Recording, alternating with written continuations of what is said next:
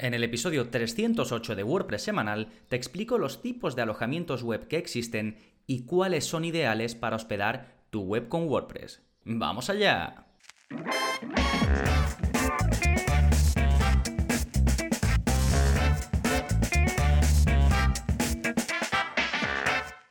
Hola, hola, soy Gonzalo de gonzalonavarro.es y bienvenidos a WordPress Semanal, el podcast en el que aprendes a crear y gestionar tus propias webs con WordPress de forma profesional. Y hoy vamos a hablar de un tema fundamental porque es la primera piedra de tu proyecto web. Antes de poder publicar tu web al mundo necesitas dónde alojarla, dónde hospedarla. Y hoy, como digo, vamos a hablar de los tipos de alojamientos que puedes elegir y siempre enfocado a WordPress. Primero vamos a responder a la pregunta de si cualquier hosting sirve para alojar una web con WordPress. Después te recordaré, porque ya publiqué un episodio completo al respecto, qué es un hosting optimizado para WordPress a continuación veremos los tipos de hosting que existen para que al final podamos responder a la pregunta de qué tipo de alojamiento elegir para tu web con WordPress. Sí, en un momentito vamos con todo esto, pero antes darte las gracias porque este episodio es posible gracias a vosotros, gracias a ti que estás escuchando ahí al otro lado, que dejas tus reseñas en la plataforma de podcast que estés, que me das feedback para que puedan mejorar el podcast y seguir publicando eh, nuevos y mejores episodios.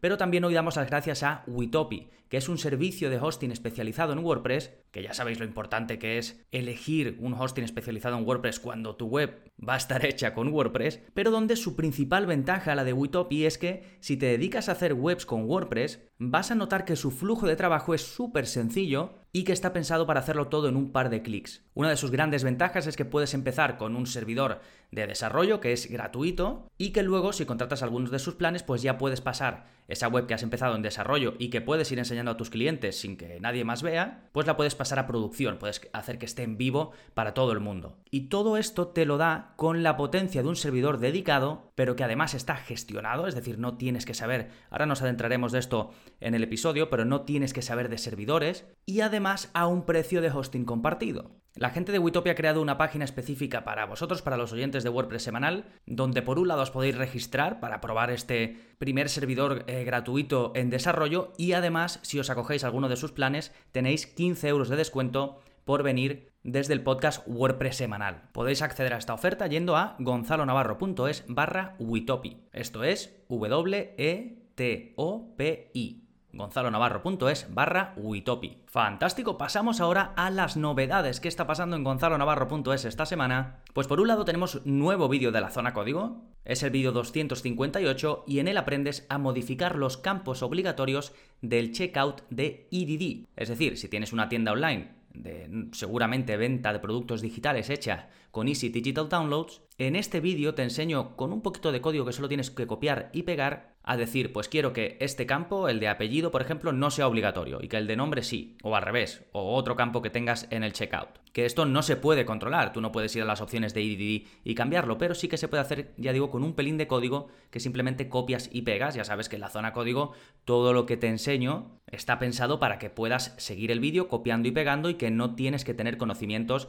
de desarrollo ni, ni nada. ¿eh? Por cierto, hay más vídeos en la zona código, este ya está publicado, si estáis suscritos vais directamente a la parte de snippets en la zona código y podéis filtrar por EDD y ahí os aparecen todos los vídeos publicados al respecto y si queréis empezar a montar vuestra propia tienda online con EDD pues tenéis un curso que vamos de cero hasta tener em, una web ya creada con los pagos configurados y todo. Bien, eso por un lado. Por otro tenemos el curso más reciente publicado que es el de cómo entregar una web a tu cliente. En este curso repasamos el checklist que yo uso con los pasos previos a la entrega final de una web al cliente, porque siempre se quedan flecos, siempre se olvidan cosas y hay que tener un sistema con unos pasos que seguir, no solo para evitar errores, sino también para que la experiencia sea la mejor posible desde el punto de vista del cliente que recibe la web ya terminada. Sí, recordad que tenéis todos los enlaces que voy comentando y además lo que voy a explicar en este episodio escrito por si queréis repasarlo en gonzalonavarro.es barra 308. Ya sabéis siempre el número del episodio, vais directamente a las notas del mismo. Sí, fantástico. Vamos ahora con el plugin de la semana que se llama Calculated Fields Form. Este plugin te permite crear formularios sencillos pero también muy completos, pero está enfocado sobre todo para calcular, hacer cálculos dinámicos en función de lo que, el usuario introduzca. Sí, puedes hacer cálculos normales, cálculos en base a precios, cálculos en base a fechas, en fin, siempre que sea necesario que se haga un cálculo teniendo en cuenta la información que introduce la gente o la información que elige la gente de ese formulario, pues este es uno de los más populares, está activo en unas 60.000 webs con WordPress y de nuevo se llama Calculated Fields Form. Os dejo el enlace en gonzalonavarro.es barra 308. Y ahora sí, vámonos con el tema central de este episodio, tipos de alojamiento para WordPress y cuál elegir. Bien, lo primero, ¿Sirve cualquier servicio de hosting para alojar una web hecha con WordPress? Sí sirve, pero no. Es decir, tú puedes instalar WordPress en cualquier alojamiento, pero claro, no todos los servicios de hosting están optimizados para WordPress. ¿Y qué quiere decir esto de que un servicio de hosting esté optimizado para WordPress? Bueno, ya publiqué un episodio completo, el episodio 74, hace ya bastante tiempo, donde explicaba qué es un hosting optimizado para WordPress. Pero os recuerdo básicamente, un hosting optimizado para WordPress es un servicio que tenga, por ejemplo, un instalador automático de webs con WordPress. Es un servicio que esté preparado para acoger las actualizaciones automáticas que hace WordPress.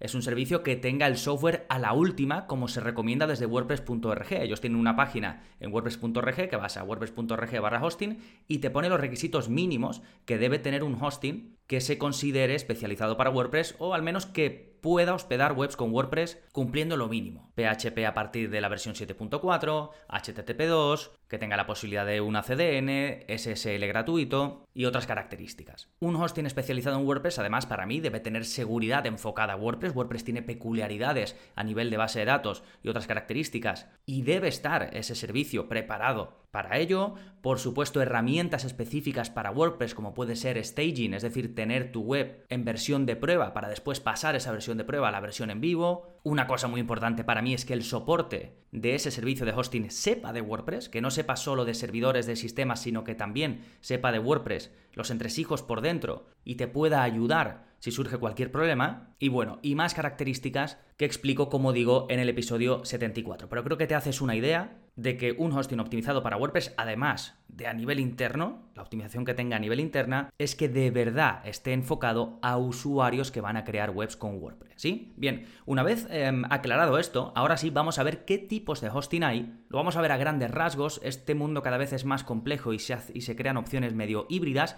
pero a grandes rasgos vamos a ver los tipos de hostings, un poco sus características, si tienen alguna desventaja, y al final veremos, aunque tú mismo te vas a ir haciendo una idea cuando vaya explicando cada uno, pero al final veremos para quién puede estar recomendado cada tipo de hosting. Bien, el primero y más común es el hosting compartido. ¿Qué quiere decir esto? Bueno, esto quiere decir que cuando tú lo contratas e instalas una web ahí, vas a estar compartiendo un mismo servidor con otros usuarios. Es decir, otros usuarios hacen lo mismo que tú, se apuntan al servicio que da esa empresa de hosting y compartes un espacio, compartes un servidor. De ahí su nombre compartido. Claro, aquí compartes espacios, pero también compartes recursos. Con lo cual, aunque muchos ponen eh, recursos ilimitados, sí hay un límite, porque estás compartiendo recursos con otras personas y lo que ellos hagan te pueden afectar a ti. Aunque hay hostings compartidos que van poniendo también cercos para aislar un poco, digamos, una web de otra. ¿No? Algunos lo hacen mejor, algunos lo hacen peor, pero esto también ha ido mejorando. Y una de las características de este tipo de hosting es que es un servicio gestionado, es decir, ellos lo hacen todo por ti,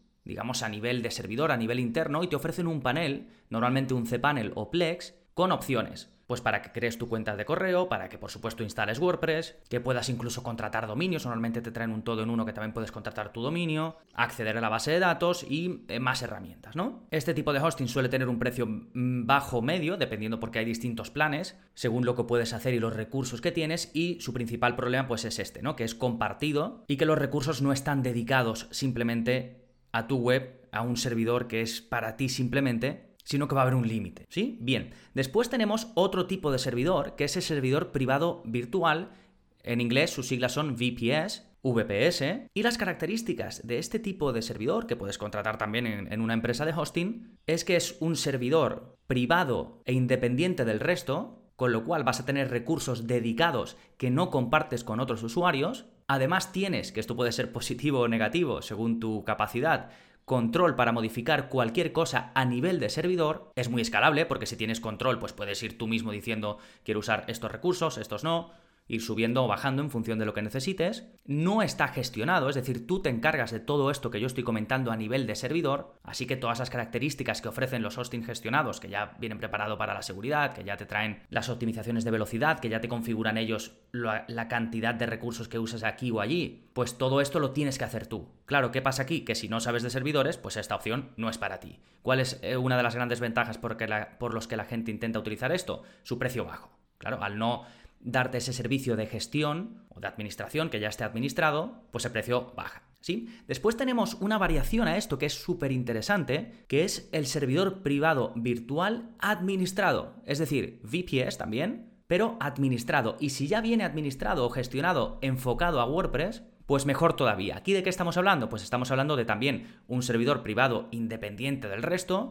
con recursos también dedicados para tu web que no compartes con otros, pero gestionado, es decir, no tienes que hacer esas labores de gestión de servidor que son complejas eh, técnicamente y ya vienen preparadas para ti. Y si encima está enfocado a WordPress, pues va a tener sus opciones de seguridad específicas para WordPress, sus opciones de staging y de clonar webs específicas para WordPress, el soporte va a estar preparado para WordPress, además al ser administrado te va a dar soporte para el nivel de usuario que tú eres, es decir, no va a dar por supuesto que sabes de servidores porque si no hubieses contratado un VPS no administrado, puede usar o no, dependiendo del, tipo de, de servicio que contrates, los típicos paneles genéricos o puede tener uno a medida, como por ejemplo en el caso de Witopi que hemos comentado al principio, con opciones específicas solo para WordPress que van a hacer que el panel sea más liviano y que en general tu servidor soporte menos carga. Normalmente este tipo de servicios no va a tener la opción de que gestiones tus cuentas de correos ni tu dominio, sino que eso lo haces aparte con un gestor de dominios, porque su foco y especialización va a estar 100% en tu servidor de WordPress. Y aquí empiezan a haber opciones asequibles, pese a tener la potencia de un servidor privado virtual, pero además estar administrado, como por ejemplo lo que te comentaba de Witopi, que tiene planes desde 10 euros al mes. Sí, que además recuerda que en gonzalonavarro.es barra Witopi, pues tienes esa prueba gratuita con además 15 euros de descuento en el plan que contrates. ¿eh? Así que aquí estaríamos hablando también de precio eh, bajo medio. Y por último, vamos a hablar de los servidores cloud para WordPress, que esto es básicamente tener un hosting en la nube. La nube, así explicada de forma rápida, al final no es más que una red de servidores que está interconectada. Al final la nube tiene que partir de algo físico, ¿no? Y tú aquí lo que haces es que ocupas una parte de esa red de servidores. Esto, aunque es un poco técnico, la ventaja que te da es que te ofrece una gestión dinámica de recursos conforme los vas necesitando, con lo cual la idea detrás de esto es que sea más escalable que los hostings compartidos, que puedas tener mayores recursos. En este caso, los servidores cloud, que yo buscaría de buscarlo uno enfocado para WordPress, sí tienen ya un precio alto. ¿De acuerdo? Bien, Hemos visto, recapitulamos muy rápido, hosting compartido para WordPress, que es el más común, servidor privado virtual, muy técnico, tú lo haces todo, servidor privado virtual administrado, ventajas de tener un servidor privado virtual, es decir, dedicado, pero no tienes que hacer todo eso técnico desde la parte de, de servidores, te viene ya preparado. Y por último, servidores cloud, cloud, perdón, servidor en la nube, hosting en la nube. Bien, una vez que sabemos qué es cada tipo de hosting, cuál escoger, qué tipo de alojamiento debes elegir para tu web con WordPress. Seguramente ya te hayas podido hacer una idea, pero te voy a dar algunas claves. ¿Cuándo puedes escoger el hosting compartido? Bueno, esto puedes hacerlo cuando tienes un proyecto pequeño o mediano, cuando tu presupuesto es bajo, cuando no te importa compartir recursos porque no vas a necesitar llegar a tanto y necesitas una gestión de todo, también incluido dominios, correos, etc. ¿Cuándo vas a, necesitar, vas a necesitar un VPS? Pues cuando necesitas sí o sí recursos dedicados, no compartidos con otros usuarios, con otras webs. Aquí vas a necesitar o tú tener conocimientos técnicos o tener un equipo técnico que sepa de servidores. Esto hay muchas empresas que lo hacen, tienen su propio equipo de IT, su propio equipo técnico y usan un VPS, porque ellos quieren controlar al milímetro, al detalle, cómo va a ser ese servidor, qué características tiene, qué capacidades tiene. ¿Sí? Aquí se busca un control total sobre, el servidor, en términos también de seguridad, de optimización y de cómo controlar o distribuir los recursos. Siguiente, ¿quién va a poder em, necesitar un VPS administrado? Pues también si buscas recursos dedicados, necesitas ya dar el salto de un hosting compartido a otro donde puedas tener los recursos dedicados para ti, pero no tienes un equipo técnico detrás tuyo, no eres una gran empresa con un equipo de IT que puede gestionarlo todo, sino que ya te viene preparado, está administrado, y cuando tu presupuesto es medio bajo. ¿Y cuándo puedes necesitar un cloud hosting? También cuando necesitas dar el salto de hosting compartido, también cuando no tienes equipo técnico, pero en este caso tu presupuesto debe ser más alto. ¿Sí? Aquí estoy dando por hecho que todas estas opciones que he comentado de hosting compartido, de VPS, de VPS administrado y de cloud hosting están enfocados a WordPress. Porque dentro de esto tienes que ver que cada empresa de hosting a que vayas a, ir independientemente de los tipos de hosting que te ofrezcan, de los tipos de, alojamiento, que tenga las características que hemos visto al principio de que esté optimizado y preparado para hospedar una web con WordPress. Sí, bueno, espero que todo esto te haya ayudado a decidir. Si tienes alguna pregunta, ya sabes que me tienes en el formulario de contacto. Por supuesto, si estás suscrito, si eres miembro de gonzalonavarro.es, pues en tu cuenta tienes un formulario de soporte por si tienes alguna duda a este respecto, que sé que puede ser un poquito complejo a veces. Por último, recordaros la oferta gracias a Witopi, que podéis hacer una prueba gratuita con ellos y además tener un descuento exclusivo de 15 euros. Y solo tenéis que ir a vuestro navegador gonzalonavarro.es barra Witopi, W-E-T-O-P-I, gonzalonavarro.es barra Witopi.